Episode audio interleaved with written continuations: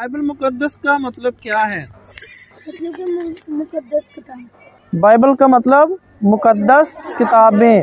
जब कोई किताब हम देखते हैं ना उर्दू में या इंग्लिश की कोई भी बुक होती है बड़ी वाली तो उसके आखिर में लिखा होता है बिब्लियोग्राफी।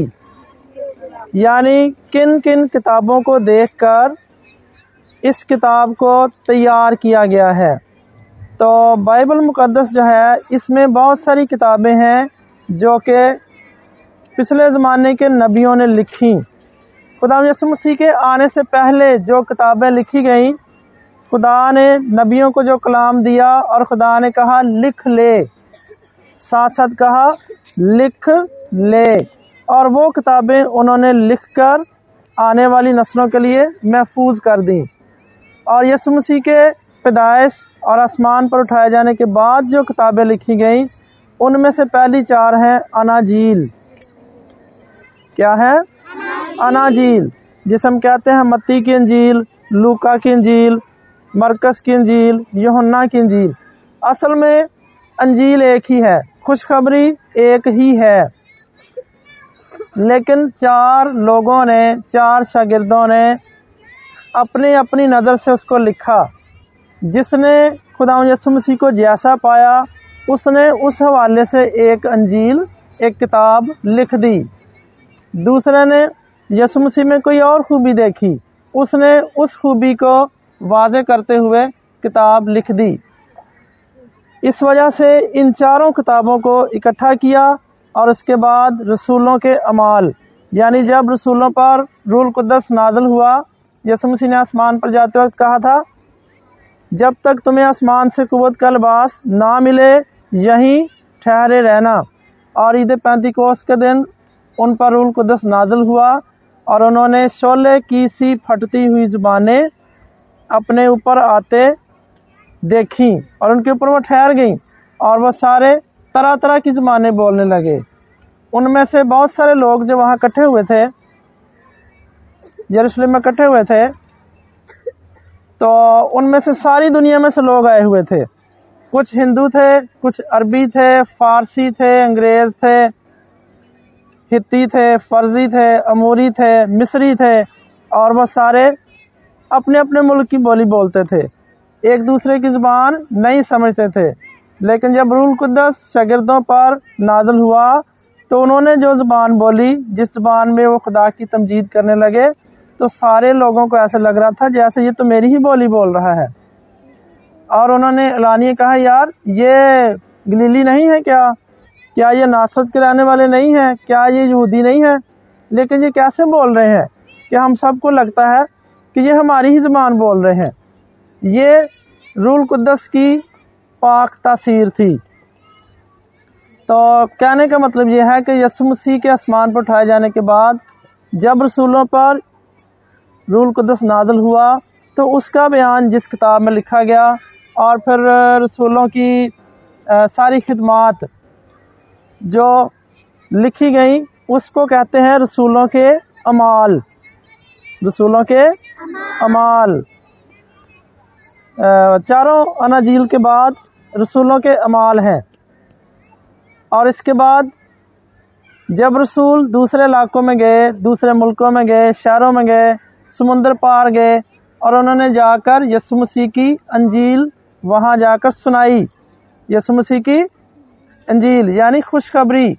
अंजील का मतलब ही खुशखबरी है। और खुशखबरी क्या थी? क्या थी खुशखबरी? असल में है क्या? यसु मसीह खुदा का बर्रा है जो दुनिया के गुनाह उठा ले जाता है। पुराने अहदनामे में, पुराने ज़माने में लोग सारी दुनिया से जाकर, यरूशलेम में जाकर, हैकल में इकट्ठे होते थे। और वहाँ जाकर बकरियाँ और बैल और कुमरियाँ और कबूतर वहाँ पर कुर्बान करते थे।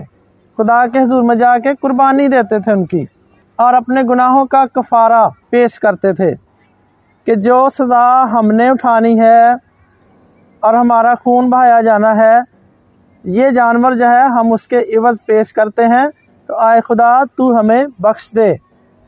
लेकिन खुदा ने ऐसा इंतज़ाम कर दिया कि इन कुर्बानियों से हमारी जान छुड़वा दी। खुदा ने अपने कलाम में कहा कि बकरों और बछड़ों का खून हमें कामल कुर्बानी कामल नजात अता नहीं कर सकता। इसके वास्ते खुदा ने एक ही बर्रा मुहैया कर दिया। खुदा का बर्रा जो जहान का गुनाह उठा ले जाता है, वो है यसु मसीह। उसको किसने कुर्बान किया? खुदा ने नहीं किया। खुदा ने कुर्बान होने के लिए दे दिया। उसको सरदार काहिनों ने कुर्बान किया। जो लोग हैकल में जाके कुर्बानियाँ करते थे, उनको खुद नहीं कुर्बान करते थे। उनको सरदार कहन कुर्बान करता था। वो जाकर उसको दे देते थे और वो उसे कुर्बान करते और उसका खून सरदार कहन लेकर पाक मुकाम में जाता था। साल में सिर्फ़ एक बार, हर महीने नहीं। हर हफ़्ते भी नहीं।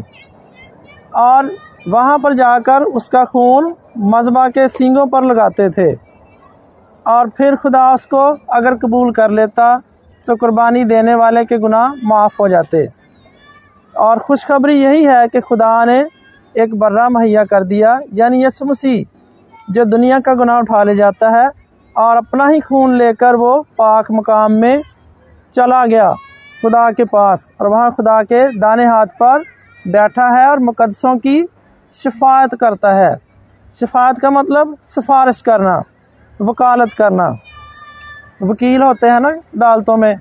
जज के सामने कहते हैं, नहीं जी, ये मेरा जो मदई है ना, ये बिल्कुल बेकसूर है। इसने गुनाह नहीं किया, इसने चोरी नहीं की, इसने डाका नहीं मारा। वो फिर उसके सबूत पेश करता है। देखो जी, ये उस वक्त तो ये उस जगह है ही नहीं था।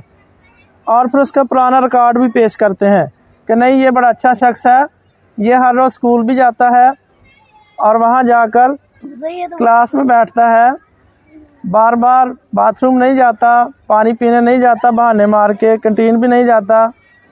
और ये जो कुछ इसको सिखाया जाता है, उसको लिखता भी है। ठीक है, ये होती है वकालत, सिफात करना। हाँ जी, कुछ मुंडे ने जड़े इंज करते हैं कुड़ियाँ भी इंज कर दिया। कल मुंडे नहीं। अच्छा शगिर्द फिर ये खुशखबरी थी जाकर उन्होंने दूसरे इलाकों और मुल्कों में सुनाई और फिर जब वहाँ से आगे चले गए तो बाद में वो उन ईमानदारों को खत लिखते रहे। जब किसी को कोई मसला दरपेश आता तो वो शागिर्दों को खत लिखते कि हमें ये मसला समझ नहीं आ रहा, हमें बताइए। तो वो उसके जवाब में जो खत उन्होंने लिखे, वो है खतूत, जो रसूलों के माल के बाद लेकर मुकाशफा की किताब से पहले तक लिखे गए हैं। जो पलूस रसूल का खत है, ग्रंथियों की कलीसिया के नाम, अबरानियों की कलीसिया। ठीक है? सुनते हैं ना ऐसे? ये सारे खतूत हैं जो फिर इसमें शामिल करके इसको एक जिल्द में नया और पुराना अहदनामा बना दिया, जो हमारी हिदायत और रहनमाई के लिए आज हमारे पास है। हमने इसको पढ़ना है, इसको सुनना है और इस पर अमल भी करना है।